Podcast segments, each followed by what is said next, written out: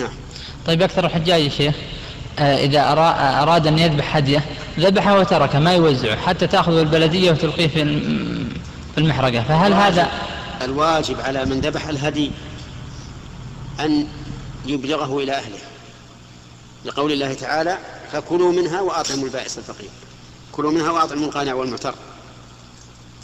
وكونه يذبحها ثم يلقيها تحرق لا لا تبرأ بها الذمة. لا تبرأ بها الذمة فيجب عليه أن يضمن أقل ما يسمى ما يقع عليه اسم اللحم.